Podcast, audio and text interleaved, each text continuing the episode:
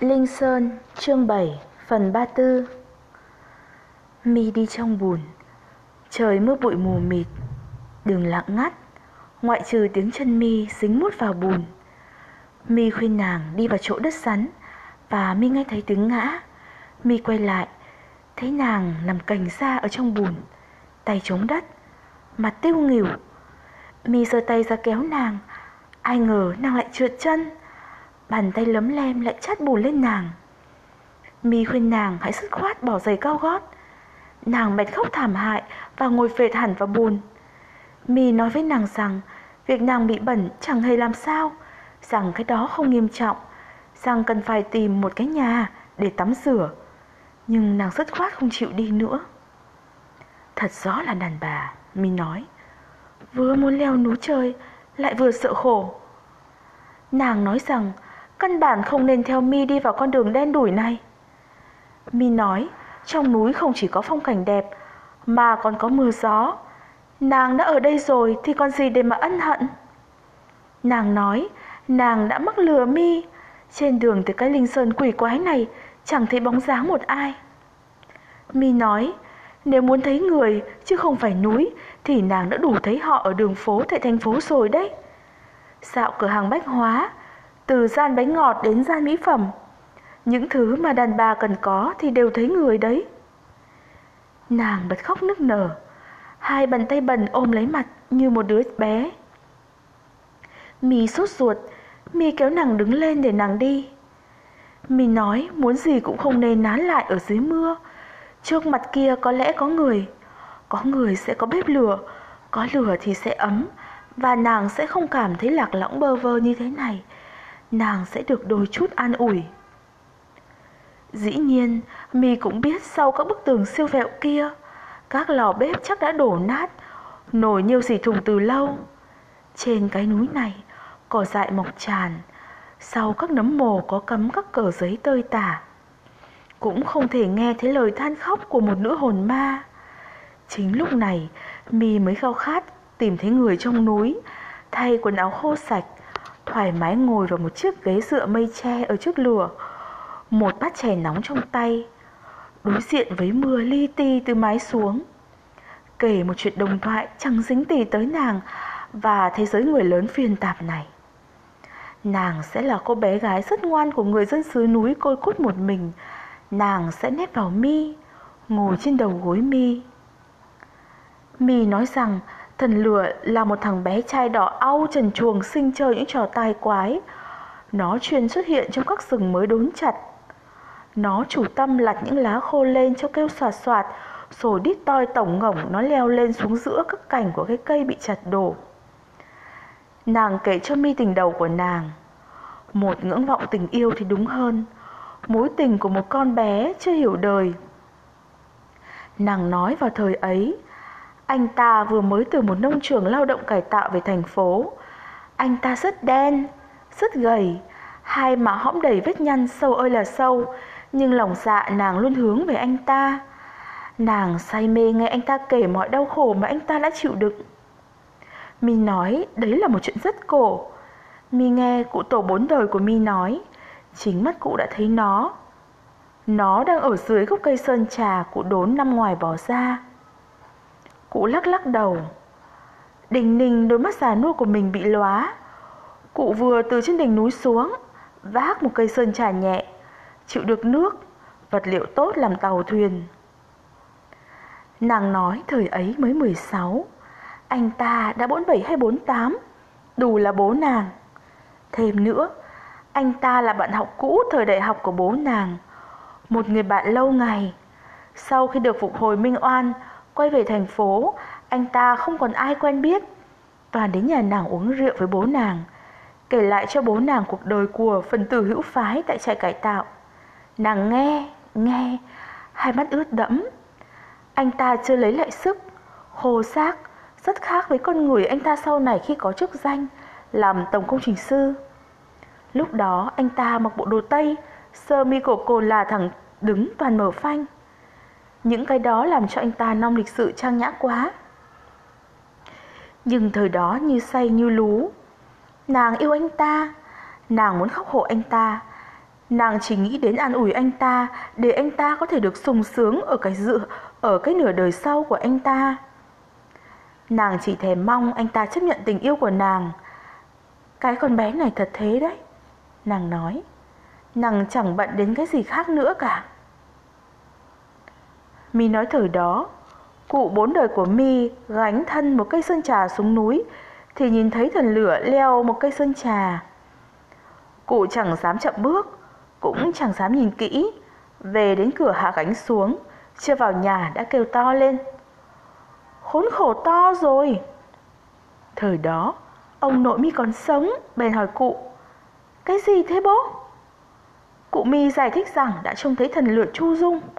Thôi, thế là chấm dứt ngày tốt lành rồi đây. Nhưng nàng nói, anh ta, bạn trai nàng, anh ta không hề biết. Ngu mà. Mãi sau khi nàng đã vào đại học mấy năm mới bảo anh ta Anh ta mới nói đã có vợ và một đứa con trai Anh ta đi cải tạo ở trại Vợ anh ta đã chờ chọn hai chục năm Con trai anh ta còn nhiều tuổi hơn nàng hơn nữa cha nàng lại là một người bạn lâu ngày. Làm sao anh ta đối đãi với cha nàng như thế được? Sao mà nhát thế? Đồ nhát. Nàng nói thời đó nàng vừa khóc vừa rủa anh ta. Nàng nói ngay cuộc gặp mặt đó cũng là nàng chủ động. Lúc ấy, anh ta chia tay với cha nàng xong vừa ra đến cửa, nàng bèn cũng lấy cớ đến tìm một cô bạn thủa nhỏ, nay ở cùng nhà tập thể với anh ta. Thế là hai người đi ra cùng lúc. Thông thường, nàng gọi anh ta là chú Sài, nay vẫn gọi thế. Nàng đã nói, Chú Sài, cháu có điều muốn nói với chú. Đồng ý, nào, lần này có thể chúng ta vừa đi vừa nói. Không, nàng không muốn nói như thế. Giữa đường giữa xá thế này. Anh ta nghĩ một lát rồi hẹn nàng tối sẽ gặp ở một công viên. Mi nói sau đó tai họa tiếp liền tai họa. Thời đó, Mi còn là con nít, không cầm được súng cũng chẳng đi săn được. Mi chỉ có thể theo họ, với cái mài trên vai để đào măng thôi. Cụ bốn đời của mi đã hù Trên gáy lại mọc ra một cục thịt to do khiêng vác nhiều cây Bố đã bảo mi rằng ngày xưa cụ là tay sân bắn vô song Thế nhưng cụ đã bị giết chết sau khi nhìn thấy Chu Dung hai ngày Viên đạn xuyên thủng qua ót Đi ra bên mắt trái Ngập trong máu lênh láng Cụ đã hượng được về tới ngưỡng cửa mới lìa đời Máu vấy hết cả lên cây rễ lòng não Trong sân Dậy sớm chuẩn bị cho lợn ăn, bà Mi mới phát hiện ra cụ. Cả đêm bà chẳng nghe thấy cụ kêu một tiếng nào. Khi ngồi ăn, nàng chẳng nói gì, chỉ nói chuyện ở trường, không liên quan gì đến anh ta. Sau bữa ăn, anh ta đề nghị vào công viên đi một vòng. Đi đến dưới bóng cây, anh ta đã xử sự như tất cả cánh đàn ông. Mượn rượu ngả ngả, anh ta đã muốn hôn nàng nhưng nàng không nghe. Nàng bảo rằng nàng còn gọi anh ta là chú Sải. Nàng chỉ muốn anh ta biết rằng nàng đã từng yêu anh ta đến thế nào. Nàng đã từng trừng phạt mình như thế nào. Nàng đã hiến mình cho người khác, một người nàng không yêu.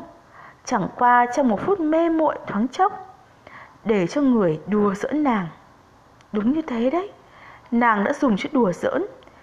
Chỉ là một xung động nhất thời. Nghe nàng nói thế, anh ta lặng lẽ định ôm nàng nhưng nàng đẩy ra. Mi nói lúc ấy, trời chưa sáng hẳn, bà nội Mi đã vấp phải cụ nội. Thế là bà hét ầm lên. Thời ấy, bà đang có chữa bố Mi. Ông nội đã kéo cái xác cụ vào trong. Ông nội cụ đã bị xa vào một ổ mai phục.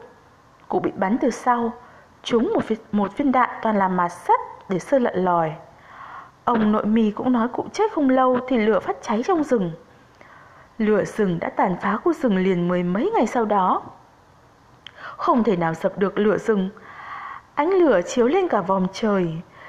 Biển núi Hồ Nhật thành một quả núi lửa thực sự. Ông nội còn nói cụ nội bị hạ thủ đúng lúc lửa bắt đầu nhen. Sau đó bố mi lại khẳng định cụ nội chết không liên quan gì đến Chu Dung. Cụ đã rơi vào một ổ mai phục của một kẻ tư thủ. Cho tới lúc chết, ông nội vẫn muốn tìm ra hung thủ đã ám hại bố mình. Nhưng đến bố mi kể lại chuyện này thì bố chỉ thở dài một tiếng mà thôi. Nàng nói anh ta còn nói đã yêu nàng Nhưng nàng bảo anh ta không đúng Anh ta bảo thật lòng nghĩ đến nàng Nàng nói nhưng quá muộn rồi. Anh ta hỏi tại sao? Nàng nói kìa, Lại còn phải hỏi. Anh ta hỏi tại sao cho hôn nàng một lần mà cũng không được. Nàng nói có thể ngủ với bất cứ người đàn ông nào Nhưng không với anh ta. Đi đi. Nàng đã kêu to lên. Chú vĩnh viễn không hiểu được đâu. Nàng nói nàng hận chết anh ta, Nàng không còn muốn gặp anh ta nữa. Nàng cứ thế là đẩy mạnh anh ta rồi chạy. Mi bảo nàng dứt khoát. Không phải là y tá cái gì cả. Suốt dọc đường nàng chỉ kể toàn những chuyện dối trá. Nàng không nói đến một cô bạn nào cả Mà nói chính nàng. Chính kinh lịch của nàng. Nàng đáp lại rằng Mi cũng thế thôi. Mi không nói đến cụ bốn đời Ông ba đời, bố của Mi. Và bản thân Mi đâu? Mi bịa ra chuyện để cho nàng sợ. Mi bảo Mi đã nói trước với nàng Đáp lại rằng nàng không phải là trẻ con. Rằng nàng không nghe các cái loại chuyện như thế nữa. Rằng nàng chỉ mong ước một cuộc sống thật sự. Rằng nàng không tin vào tình yêu nữa. Rằng nàng đã mệt mỏi. Rằng đàn ông tất cả đều dâm dục háo sắc. Thế đàn bà? Mi hỏi. Đàn bà cũng xấu xa, Nàng nói. Nàng đã nhìn thấu tất tật mọi cái rồi. Nàng chẳng còn thiết sống. Nàng không muốn đau khổ nhiều nữa. Nàng chỉ khao khát một giây phút vui vẻ thôi. Nàng hỏi mi có muốn nàng không?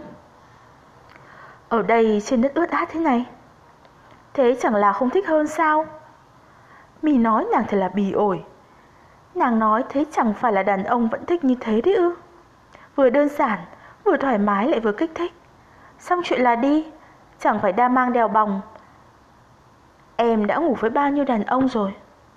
Mi hỏi nàng. Hơn trăm, ít ra. Mi không tin. Có khi mà tin với không tin chứ. Thật ra rất đơn giản, đôi khi chỉ cần vài phút. Trong thang máy. Tại sao lại trong thang máy? Anh xem trong phim ảnh phương Tây chứ gì? Người ta có thể làm cái đó ở bất cứ một đâu. Dưới một gốc cây, ở một góc tường với một người đàn ông chẳng hề quen biết gì hết. Như thế càng hay, ít nguy cơ bị ngượng ngùng nếu có gặp lại. Mi hỏi nàng có hay làm như thế không? Chỉ lúc nào thèm. Thế ngộ không tìm ra đàn ông? Đàn ông thì tìm có khó gì chứ? Chỉ cần cho một khóe mắt là họ đến liền. Mi nói nàng có cho cả cái liếc, Mi cũng không chắc đã theo nàng. Nàng nói có thể anh không dám nhưng có người dám đấy. Đàn ông chẳng phải là muốn cái ấy mà. Thế là em đùa giỡn với đàn ông.